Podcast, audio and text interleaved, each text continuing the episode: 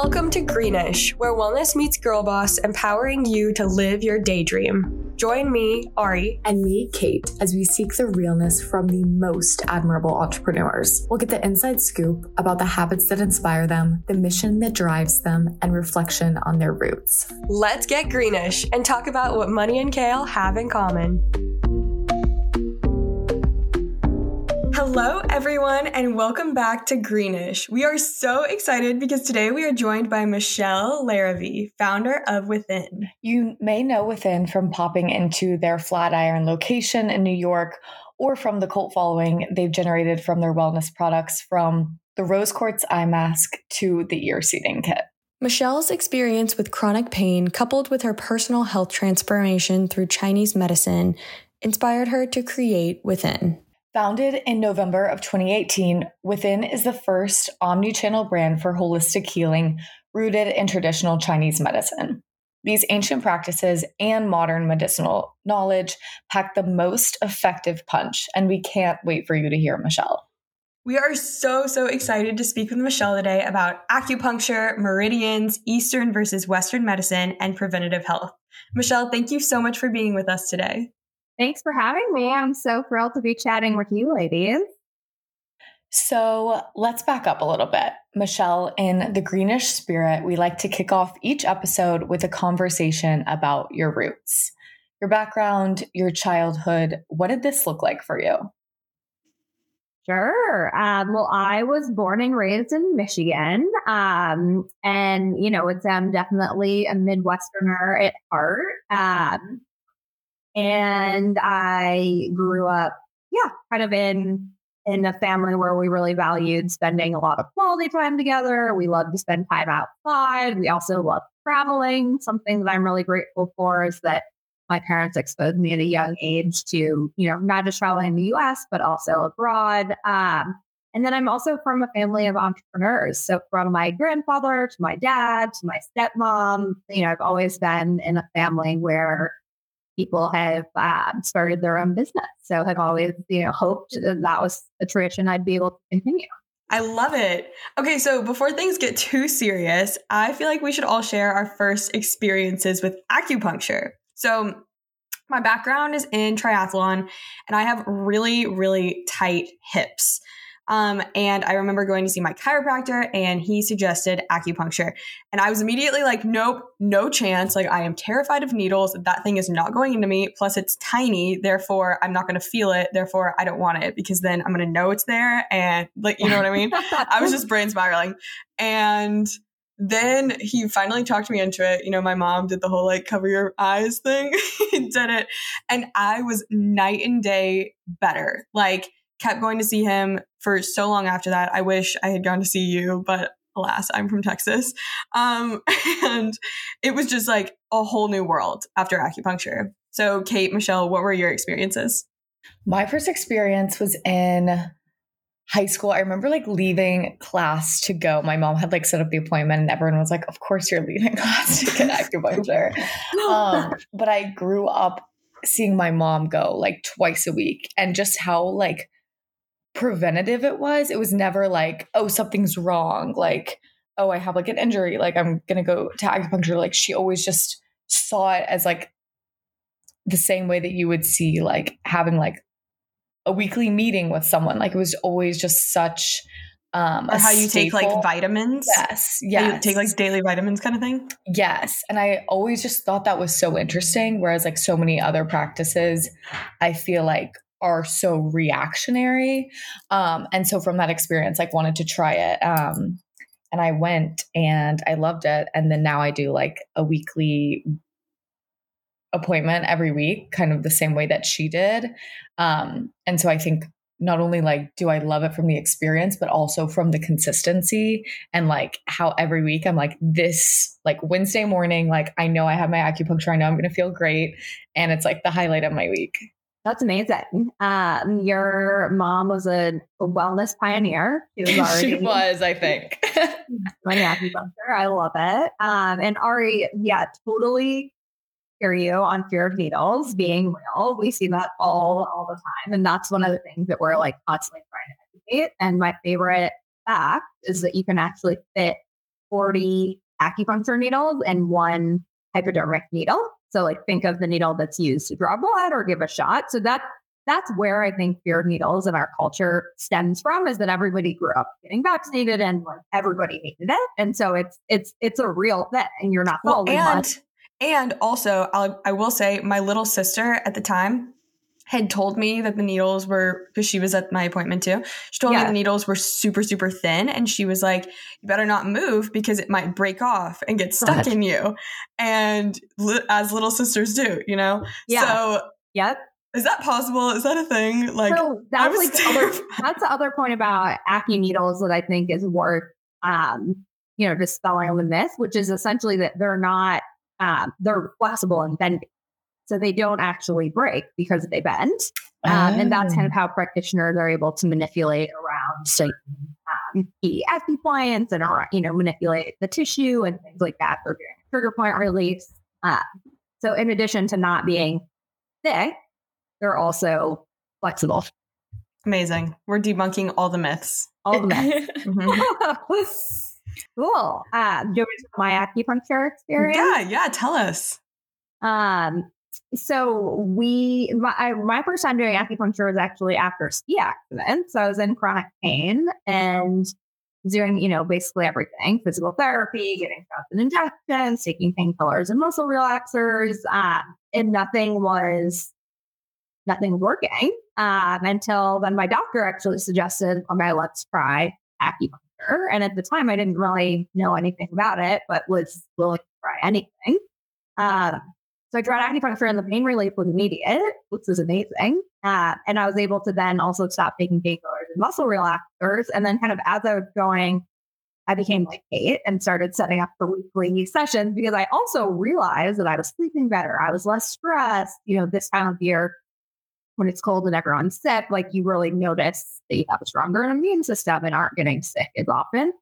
Um, so that was, and then I guess fast forward a year or so later, and um, acupuncture was able to, and herbal supplements were able to help me through some fertility issues to successfully get pregnant. So it was, it was really a transformative journey within just like the first few weeks, and then like, you know, kind of to what you were talking about earlier. But there's a cumulative effect, and so you just start to see how you know the different parts of the body are connected and it wasn't just the physical health it was helping with my mental health as well and um, it felt really empowering that i was actually doing something more proactively for benefit for myself Your story is so interesting too because holistic medicine, especially in our society, isn't a lot of people's first resort. Like with Big Pharma running the show, Right. most people come Right. to holistic medicine as kind of like a last resort, like this cry of desperation because yeah they've heard through like the grapevine that Mhm. it works and it does. And then they never turn back. And I really Right. relate to like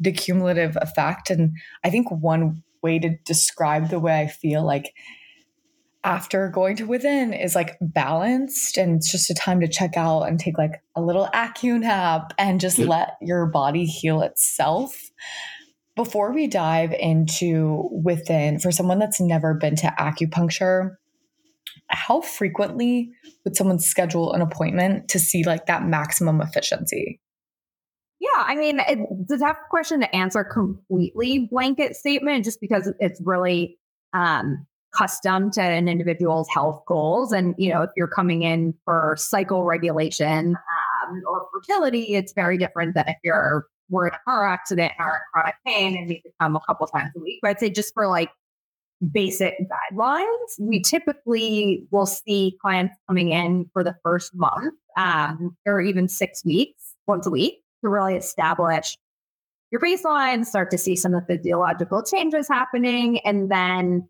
after that point, it, so it just also take a step back. All of our treatment plans are personalized to the individual and to their you know, treatment goals. And so there's a deep consultation with the um, with the acupuncturist. It typically also includes you know, herbal formulas and things like that. But I would say the first six weeks is kind of the initiation period, and then more of a long term maintenance plan is established after that. And what we see, our average clients come in about two times a month. Um, and I, I think people would come in weekly if they could, but I honestly think it's more of like a time issue than anything. Yeah. Um, and then, you know, very minimum to see like results on a regular basis is monthly.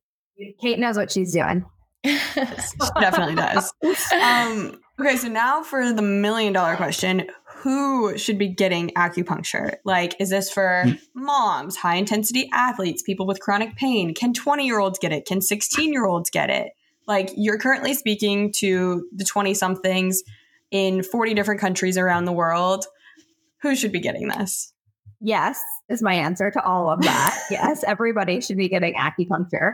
Um, and I know that that's kind of like a, a easy response to just say, like, there's not really anybody who shouldn't be getting acupuncture. But if you take it the angle, um, this is actually like your health care, not just like self care or something that's like nice to have. And if you're really looking at it from like, what can I do to keep myself healthy? So I, you know, stress doesn't turn into anxiety, you know, like a sore muscles from working out don't turn into a muscle tear or like, you know, worse of an injury, then you're thinking from that like preventative ones, um, you know, it really is good for anybody. And then I think, you know, just knowing knowing the listeners and things like that, I think like 20s is a really great time to start getting acupuncture um, as a woman, you can do a lot in terms of cycle regulation and balance, and that really fuels a lot of your overall health. We actually do a ton with digestive health, which is also, I think, a really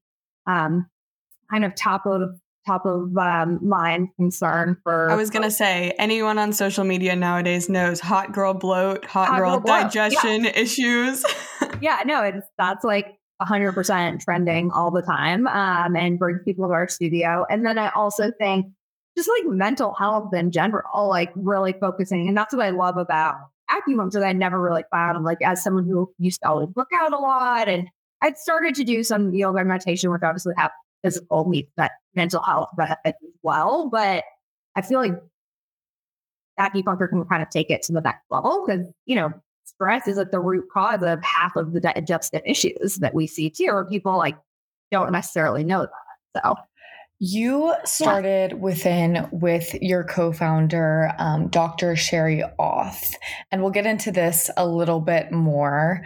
Um, but you've both spoken at length about getting out of this kind of reactionary medicine realm and then, when asked where to start, you've spoken about the value of getting in touch with the feedback loop of activities and how they made you feel. So, in other words, if you want to dive into the world of preventative medicine, but aren't sure what to prevent, you should just stop and listen to your body. So, like eating breakfast, writing how that breakfast made you feel, calling a friend, how did that conversation make you feel?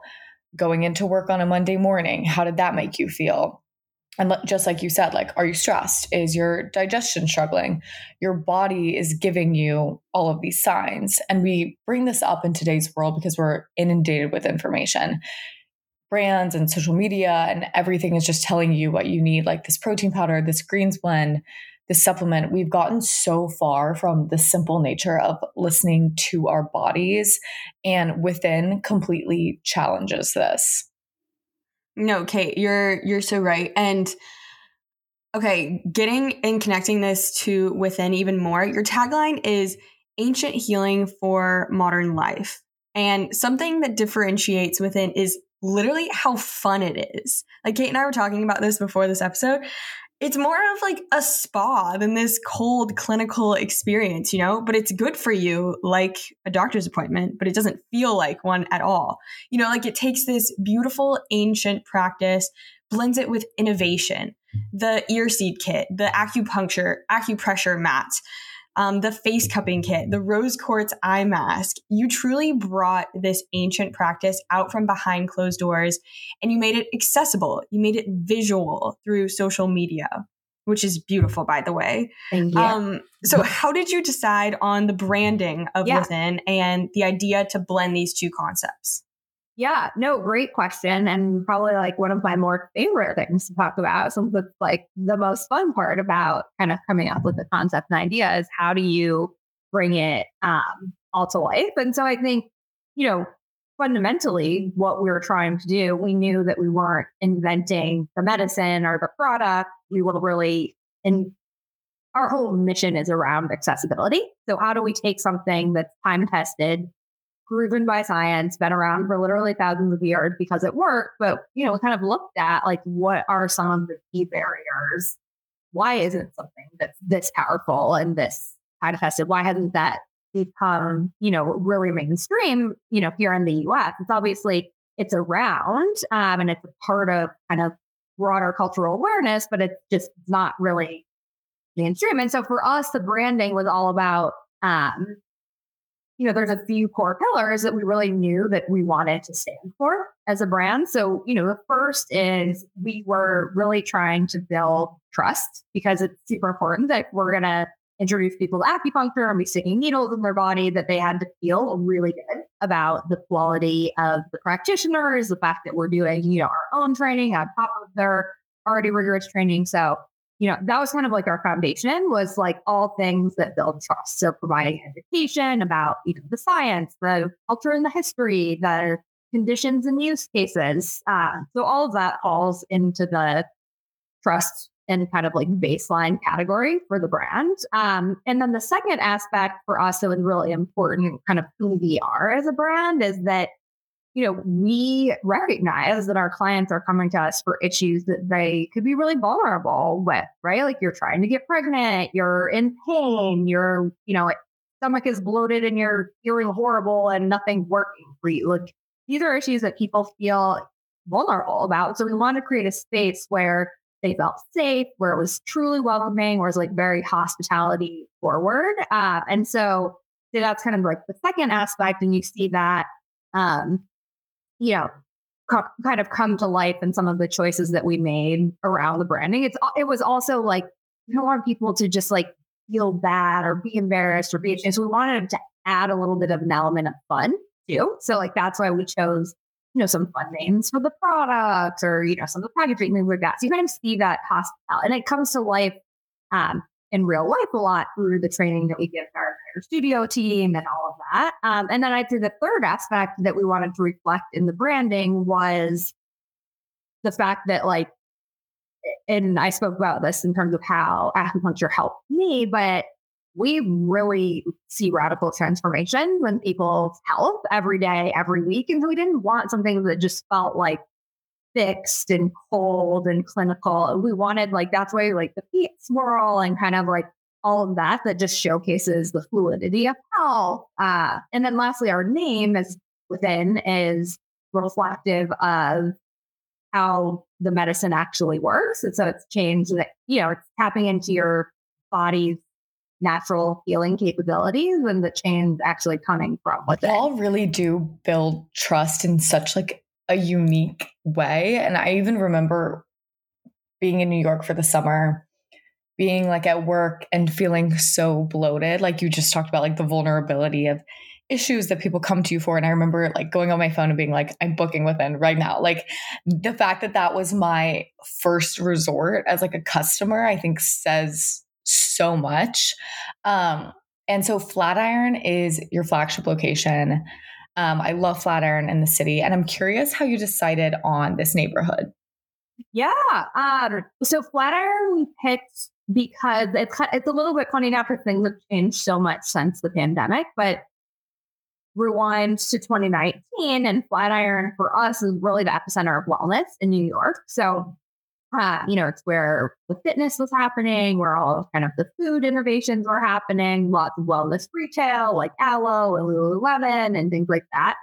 And then also just like a great neighborhood where people live, work, and play is what we call it. Um, and so it kind of had everything going for it. Easy access to the trains, centrally located, which is also great from a first location. So you're going to be drawing people from downtown and uptown and Brooklyn from that aspect. Um, so for us, it really had basically everything that you would want in a neighborhood. And, uh, you know, I would say that shifted a bit in the pandemic because a lot of it was office traffic and people working from home and have like a little bit of a different vibe. But I think a lot of it is still the same. We do tug with partnerships with other Flatiron brands in terms of, you know, offering perks to our members or perks for their members. Um, so it's a great centrally located um, And for our listeners, if you book it with an appointment, let's say it's in the evening, go next door to Honeybrains before because that is the absolute best. And I used to do that. And I would just wait and go to Honeybrains for dinner and then wait until it was time for my appointment. And it was like two favorite places in one. I'm obsessed yeah, with Honeybrains. Has So really good. good. So Yep. good. I know. That whole area is just like, ah, yes. Can I just live right there? Actually, no. If I did that, I'd be broke all the time. um, okay, so let's talk about the timeline of Within. So I know it took you and your co founder about two years to build Within. And it actually took Kate and I almost a full year to build Greenish. And I know one year versus two is pretty different, but still, I think there's something to be said for just like the immense care, the level of calculation, the intense um, attention that goes into building something so personal to you. Kate, do you have anything to add to that?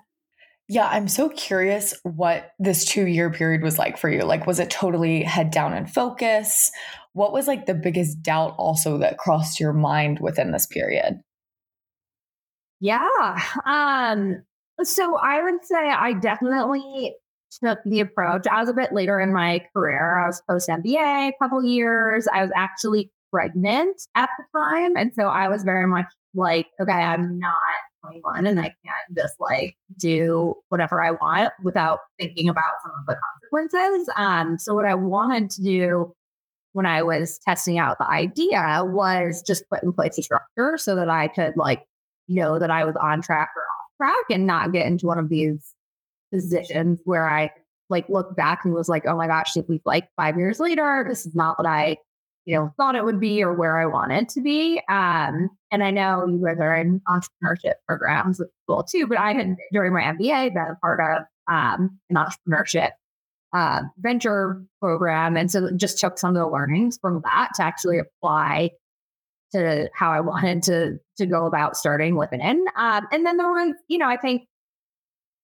another interesting element was we're building out large flow wall spaces in New York. So that just requires like a baseline level of capital that a lot of businesses don't need or don't need at all like in one kind of chunk. Um, so fundraising was a really big part of the journey as well.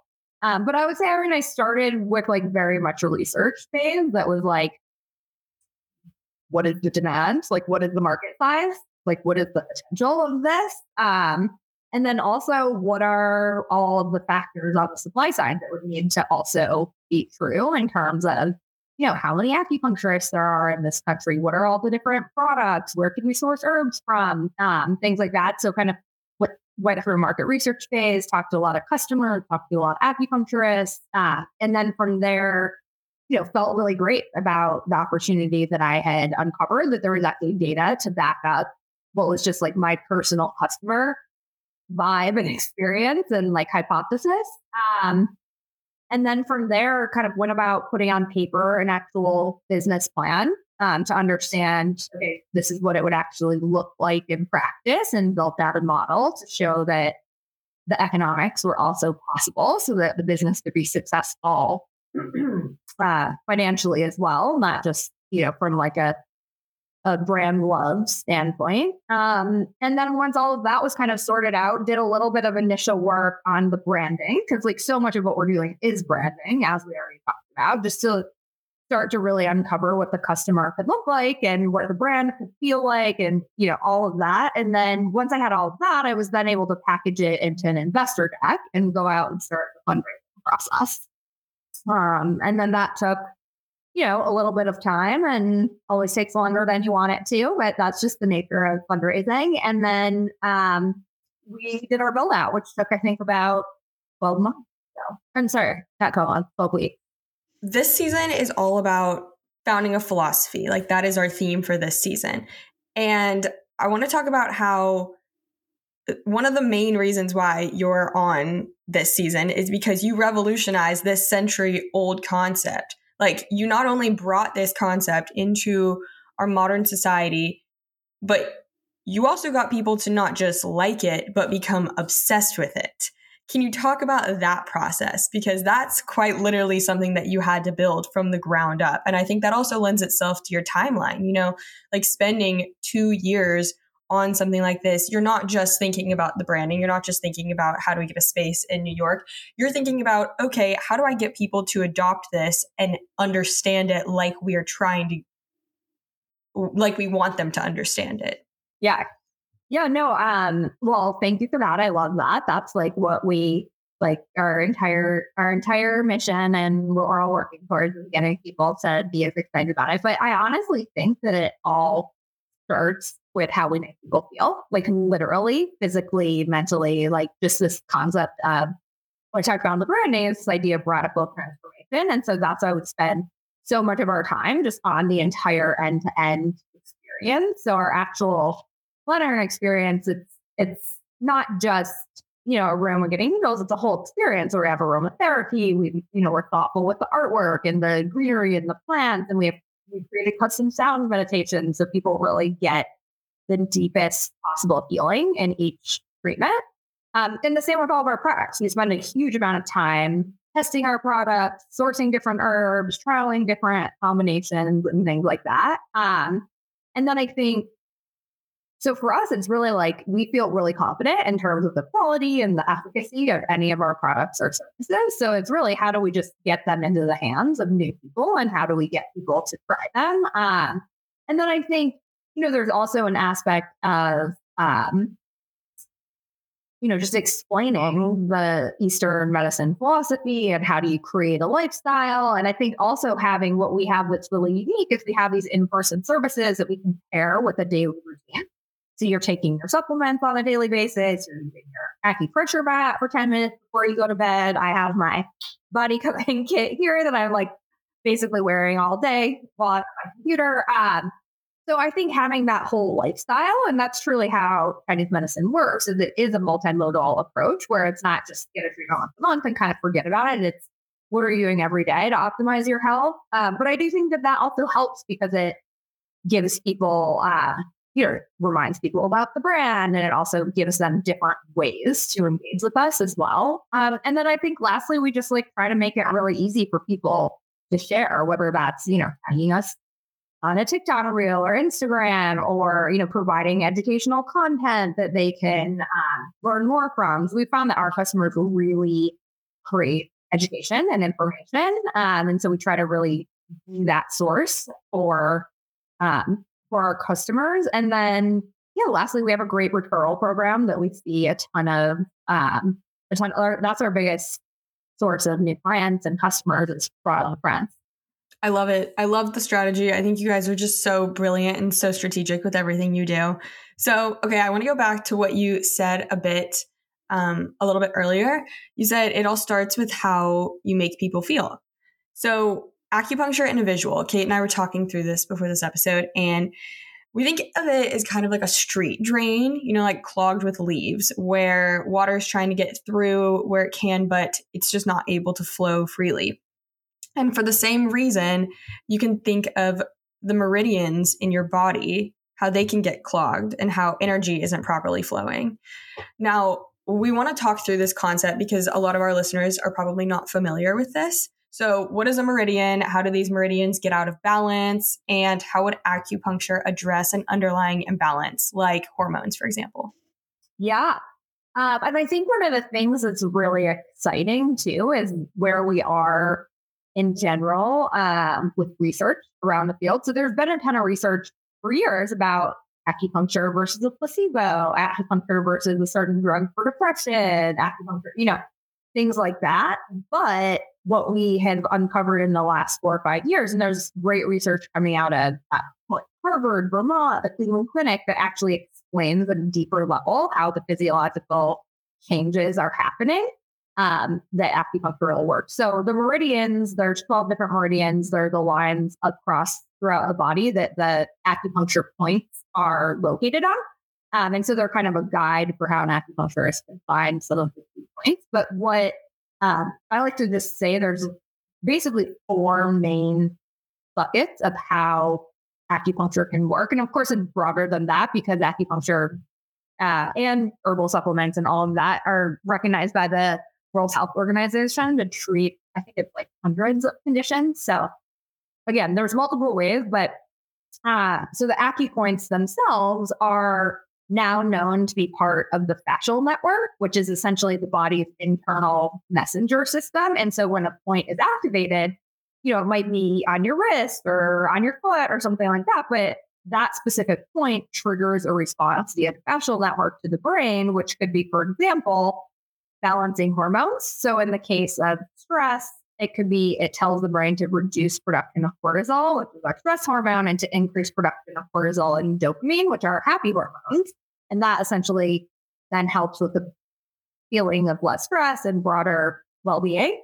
Um, so that kind of balancing hormones is one of the key categories. And another good example of how your um, hormonal chemistry can change through Chinese medicine is with pain.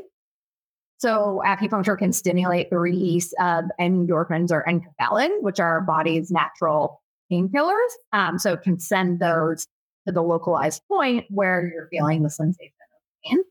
Um, so that's a big bucket is hormones. The second area is increasing circulation, which, you know, a lot of pain and inflammation in different areas of the body can result from poor circulation. And so by increasing the general blood flow throughout the body, you can start to alleviate a lot of different symptoms. Um, and then I'd say kind of a last area that's actually maybe more obvious than even the first two areas is a direct needle into a place of tension. So like a, a muscle knot or um, or something like that. And then, you know, it'll make sense because the needle will go into your shoulder and it'll be manipulated and you'll feel the muscle jump and release and you'll feel a lot better after that as well. Is that helpful? Yes, so, so helpful. And I think within this, something I'm very curious about is that 50% of your clients have never had acupuncture before, which I think speaks so much to what we were talking about with like brand trust and transparency and really the educational component. I noticed whenever I'm in the studio that there's diagrams of the body's meridians and the chakras all over the walls. And I probably have like 10 pictures on my phone of these diagrams that I've taken when I've been sitting in like the waiting room at within um, because I feel like I learn so much and it all just comes together and makes so much sense. So, within this scientific approach, how do you make this educational component core? Yeah, I mean, I would say, you know, we spend a lot of time with our customers trying to understand like what are their key questions and we see you know trends in terms of these are the key questions and things like that. So i think that helps guide some of the content strategy. Um, one of them is even like the fact that needles are not needles. Right. And let's it's like a totally different experience. Um, but yeah I, I mean i think we know that there's like just certain areas that are really important. So there's definitely the science. There's also definitely the history, the tradition, the culture, um, you know, the use cases. Because that's one of the things I would say is probably sounds obvious, but is actually the most powerful that we're doing is a lot of people just have no idea. Like people, I think, think of acupuncture kind of to your earlier point as a last resort, but like only for maybe like pain after an injury or maybe like, you know, kind of last resort on a fertility journey um, but have no idea all of the other benefits. So I think we spend a lot of time trying to really share, like, you know, it's not just chronic pain, it might be tension headaches from too much time at your computer or, you know, recovery for athletes that are training for, you know, a marathon or things like that, or just, you know, all of the different mental health aspects. That's like really new. And then I'd say post pandemic, we're in a world too where people are thinking really differently about their health and trying to be a lot more proactive. Uh, and that that's where, and this is like really what our big dream is preventative care and not being like the first thing that people think of for coming to us versus like the last resort. Uh, so just educating on like what that looks like, how it works. So You've said that acupuncture is a way for you to show up to be the best you can be, you know, for your family, for your friends, for your job, etc. What are some other wellness practices you incorporate in your own routine to be the best version of yourself?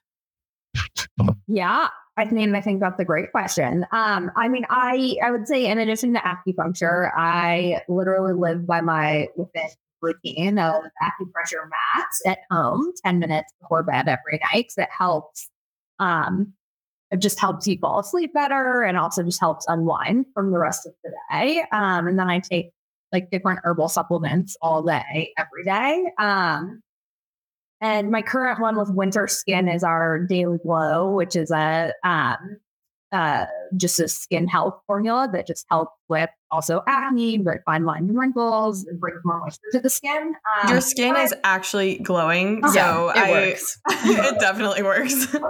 Amazing. Um, and then I, I think you know I've started to do a lot more meditation. I think is really important. Just like bringing that. I think it also helps me as a founder. Just you know being able to like pause and then uh, kind of go through with different different activities. Um, you know, exercise for me has always just been foundational to um, my self care routine as well. Um, and then I think something that this is my goal for this year that I know our acupuncturists talk about a lot, which is um, establishing a really clear sleep routine.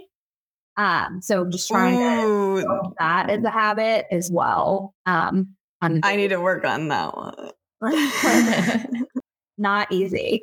I'm super curious. Um, I know you started your career in investment banking, and I'm going into IB post grad, then hope to pivot to the entrepreneurship path after gaining the skill set the same way that you did.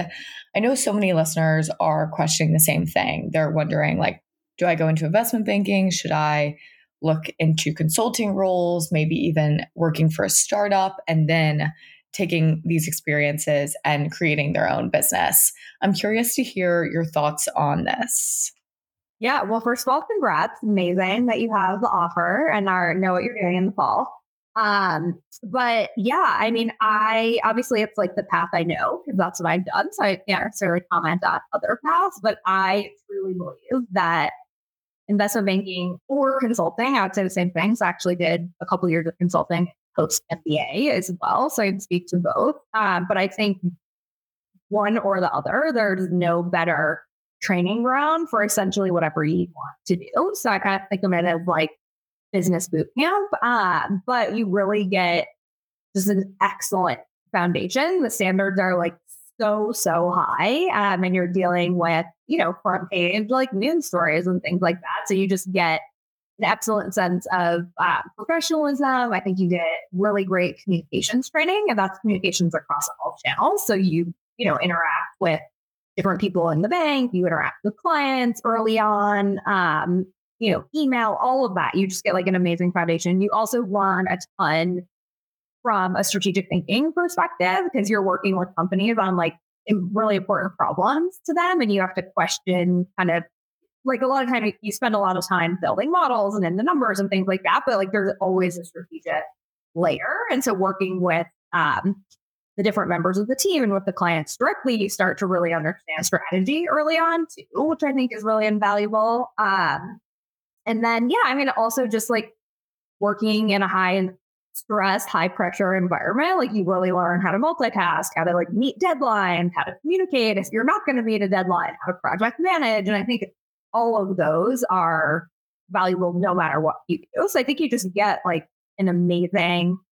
I mean, it's not going to be like the easiest couple years. There's a lot of late nights, at least there was when I was doing it. Um, but I think it's so worth it, and it kind of sets you up to do essentially whatever you want to do, whether it's in finance or something totally different. And I guess lastly, and add too, if you are thinking about entrepreneurship, it's amazing So it teaches you how capital markets work too, and it I think gives you just a better understanding for a fundraise. If you're going to build, for example, you have to build a model with a business plan, you have to build a pitch deck. So all of those things uh, you just inherently know how to do.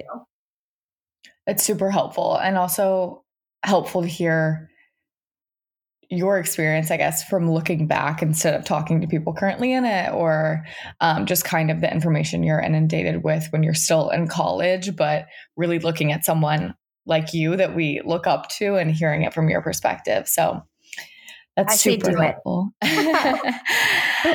um, taking it back a little bit to Eastern and Western medicine.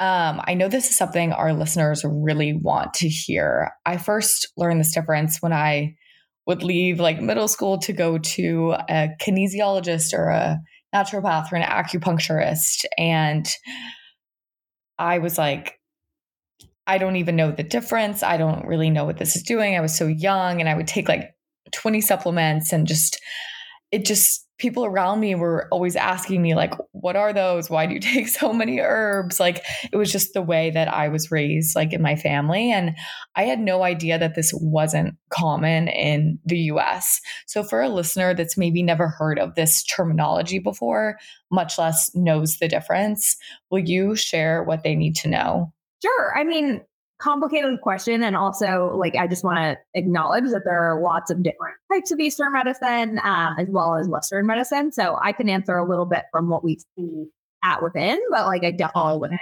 consider that a comprehensive answer to the question. Um, so maybe just, I think, to tackle this aspect of preventative care, because that's what stands out to me as really the biggest difference. Like, I actually think healthcare in our country, and I've worked in the healthcare industry for 15 years, is like sick care. It's not actually healthcare, it's sick care. And so that's what I think the biggest difference is, is like the entire system of medicine and Chinese medicine is about how to be healthy, how to optimize your everyday, how to foster longevity so that you can live, you know, not just a longer life, but like a longer, healthier, happier life. Um, and I don't think any of that is really in the dialogue of traditional Western medicine. I think it's changing um, very slowly, but I think there are pockets where that's happening. But, you know, I think most people think of you get sick if you go to the doctor here. Um, and I think one of the my favorite ways to visualize what this looks like is that traditionally in China, you would actually pay your Chinese medicine pr- practitioner for well visits. So to keep you healthy. And then the minute that you got sick, you actually stopped paying. You'd still go, but you weren't paying until you, they got you healthy again. Um, so it's literally the opposite of how healthcare is. What an insane concept. Can we just take a second on that?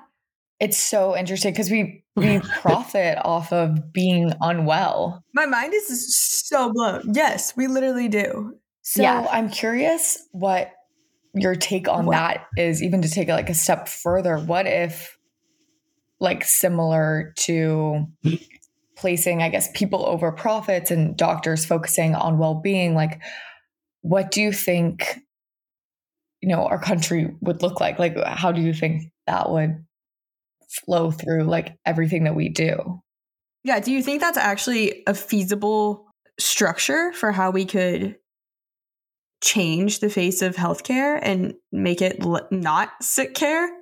Yeah, I mean, I I do. I truly believe that, and that's like I think within has a role to play in part of that too. But I think it's like I think it's a longer term path. And there's it's a very complicated, you know, very expensive structure with a lot of people that have a lot of vested interest. Uh, and I worked with a number of different companies in terms of with insurance companies in terms of implementing wellness programs for their populations because they can see what a big drop it has in some of their costs if they actually help their population. You know, for example, like the diabetes population, if they can manage uh, you know, some of the factors that are wellness related that, you know, they can be a lot less expensive of a patient, but then they also are are healthier. Um, but I don't think it has to be like people or profit. Like I definitely think there's a way in which the system can function where we can have successful businesses and doctors can be successful professionals and they um but they still, you know,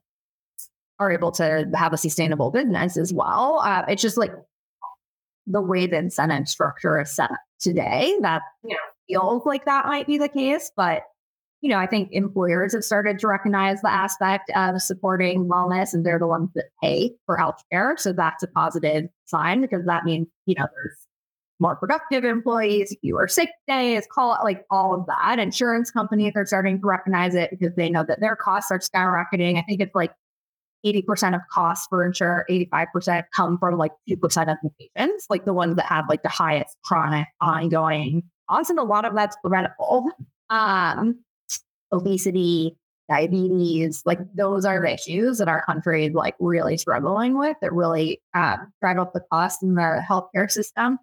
Um, and then I think there's like exciting kind of emerging pockets of integrative health that are showing up and trying to be successful too. Uh, you know, we're a part of an integrative health center in NoHo with Mount Sinai and other more traditional medical providers. That's been great for us just to be in the healthcare environment and start to really understand okay, like what would it take so that we can also um, work towards that goal of preventative care as well. Uh, but then what does that look like? I mean, I just think it's it's wild. I mean, I think preventative care means fewer diseases, fewer disabilities, longer lives, not just longer lives, but happier, healthier lives, um, a more productive society. Um, and then like just so much illness that doesn't have to happen. You know what I mean? So it's like catch things early and then, you know, um, stress like casual everyday stress doesn't become anxiety, doesn't become panic attacks, doesn't then manifest as like physical illness. Like all of that can be prevented. I work in um, childhood obesity prevention research specifically. Um, so I think this conversation totally lends itself to a lot of the work that I am hoping to do in this space. And I completely agree with what you were saying. I think there's so many moving parts, and this is such a big conversation. But I also agree with your point in that a lot of the you know like, like the insurance providers doctors like just even general population individuals are recognizing that what we're doing now isn't working. We can't wait to the last minute and pay all of this money to fix a problem that's not going to fix itself overnight that you could have actually prevented for a fourth of the amount of a fourth of the cost. And I think a lot of it is education. I think a lot of it is just like this understanding of like how we treat our health, how we treat ourselves. Like people are just investing in themselves more for the long run. Like as we continue to live longer, we're realizing, okay, maybe if I take better care of myself and do these smaller things a little bit earlier, then I won't have to pay all of that down the line, you know? So I think our generation is having these conversations, which makes me hopeful. And I think I really, really hope that one day we get past that sick care phrase and actually make it what we were talking about prior. But um, yeah, I agree with you. I think it's going to be a process. I think it's a lot of conversations, but I'm hopeful because I think the conversations are happening now, even if they're just, even if it's not everybody, even, even if it's just some people that are having them.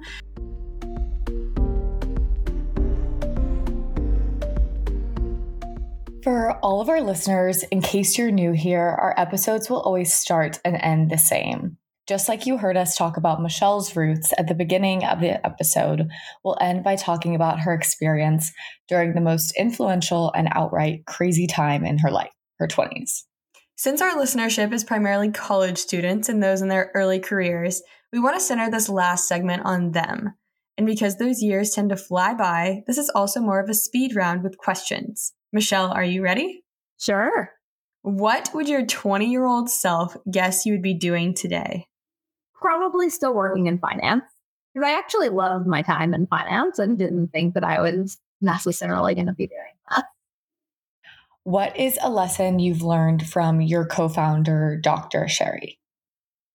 Oh, so many lessons because she is, um, you know, she's our technical expert and a, a true healer. Um, but yeah, I mean, I think from her, I really learned the importance of herbal supplements and kind of these like at home daily, like that wellness is like the garden that you have to kind of foster. It doesn't just like happen to you. Like you have to take an active role in your wellness. Um, they use the herbal supplements, the garden as well, because she's really got what is something you would have done differently when first starting within? Um, you know, I think I for a while. What, what's the phrase? Um, analysis paralysis. You know what I mean? So I think like perfection is the enemy of good. Like I definitely would have like just like tried things a little faster and like made some quicker decisions. What was the biggest lesson you learned from fundraising? Gosh.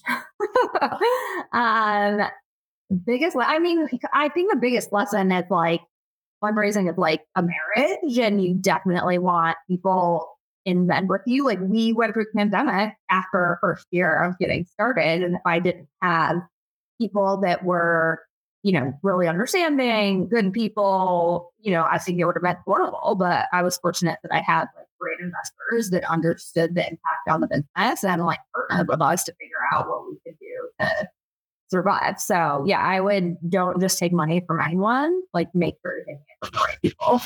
So one time, Kate told me she went to Within for some digestive problems and they recommended some warming foods, which just goes to show how Within goes beyond even just acupuncture to like a realistic lifestyle recommendation.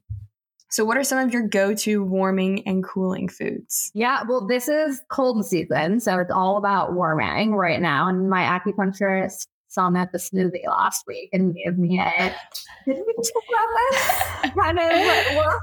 Um, so right now it's like all about warming foods, but I think uh, one thing that's really big in Chinese medicine that I love when you're sick, it's amazing, but like I actually have it as a replacement for tea, uh, or just as like a snack, but bone broth. Like chicken bone broth, beef bone broth, or like definitely like veggie options too. Um, but that's like a go-to that I've really come to appreciate through Chinese medicine. Um, and then I'd also say, uh, you know, like curries have been like a really big staple. Um, you can pack in a lot of vegetables and they're, you know, the, um, the heat from the spices themselves are those are actually like herbs that are in it that have anti-inflammatory powers and things like that. So I've been spending a lot of time. How do you set intention for the day?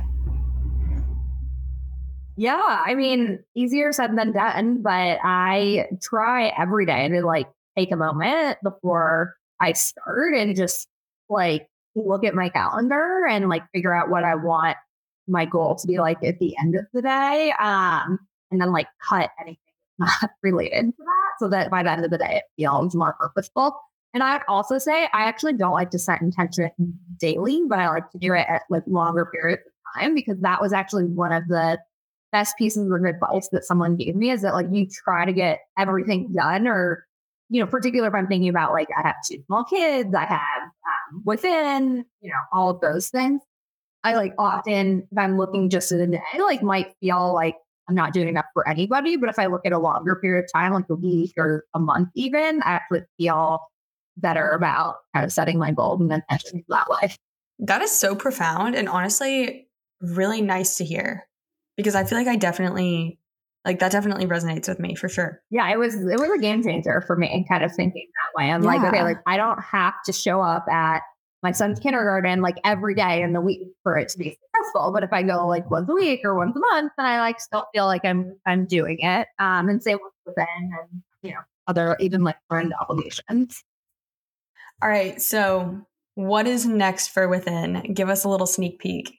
Sure. Yeah. No, I mean, we're at a 2023 is going to be an awesome year. We're so excited. We're going to be opening new locations in New York, which is exciting. Um, and then we're also really expanding our product footprint. So we had just launched in Nordstrom over holiday, which we sold out. So that was like a super exciting Woohoo! Yep, super exciting moment. And then we're so we have a bunch of kind of larger retailer partnerships. So getting our products nationally. Um, lots of lots of brand awareness this year. We're so excited.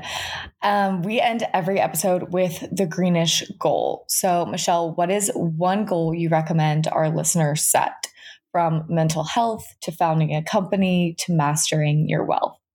Yeah. So I really just kind of looking back on what has been really a game changer for me is I think everybody should live abroad at some point in their life. And I mean more for like a meaningful period of time, maybe like years, but I think, um, you know, on vacation, it's hard to really fully absorb another culture or another way of life. Um, and I think that by, and that could be study abroad, that could be work abroad, that could be, you know, a volunteer trip where you're spending a meaningful amount of time.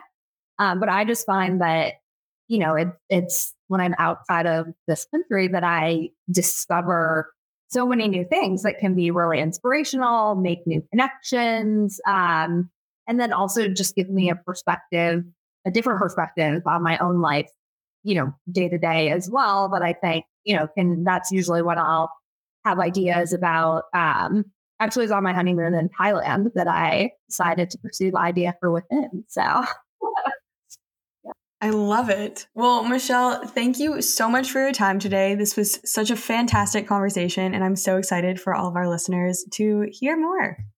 Michelle, we love speaking with you. You have so much profound wisdom in both wellness and business, and we can't wait for our listeners to hear. Amazing. Thank you guys for having me. It was wonderful chatting with both of you, and hopefully, I'll see you guys in New York sometime. Thank you guys so much for listening to today's episode. You can find anything we mentioned today linked in our show notes. And if you want more, go to our website at www.agreenishlife.com. We'll see you next time on Greenish.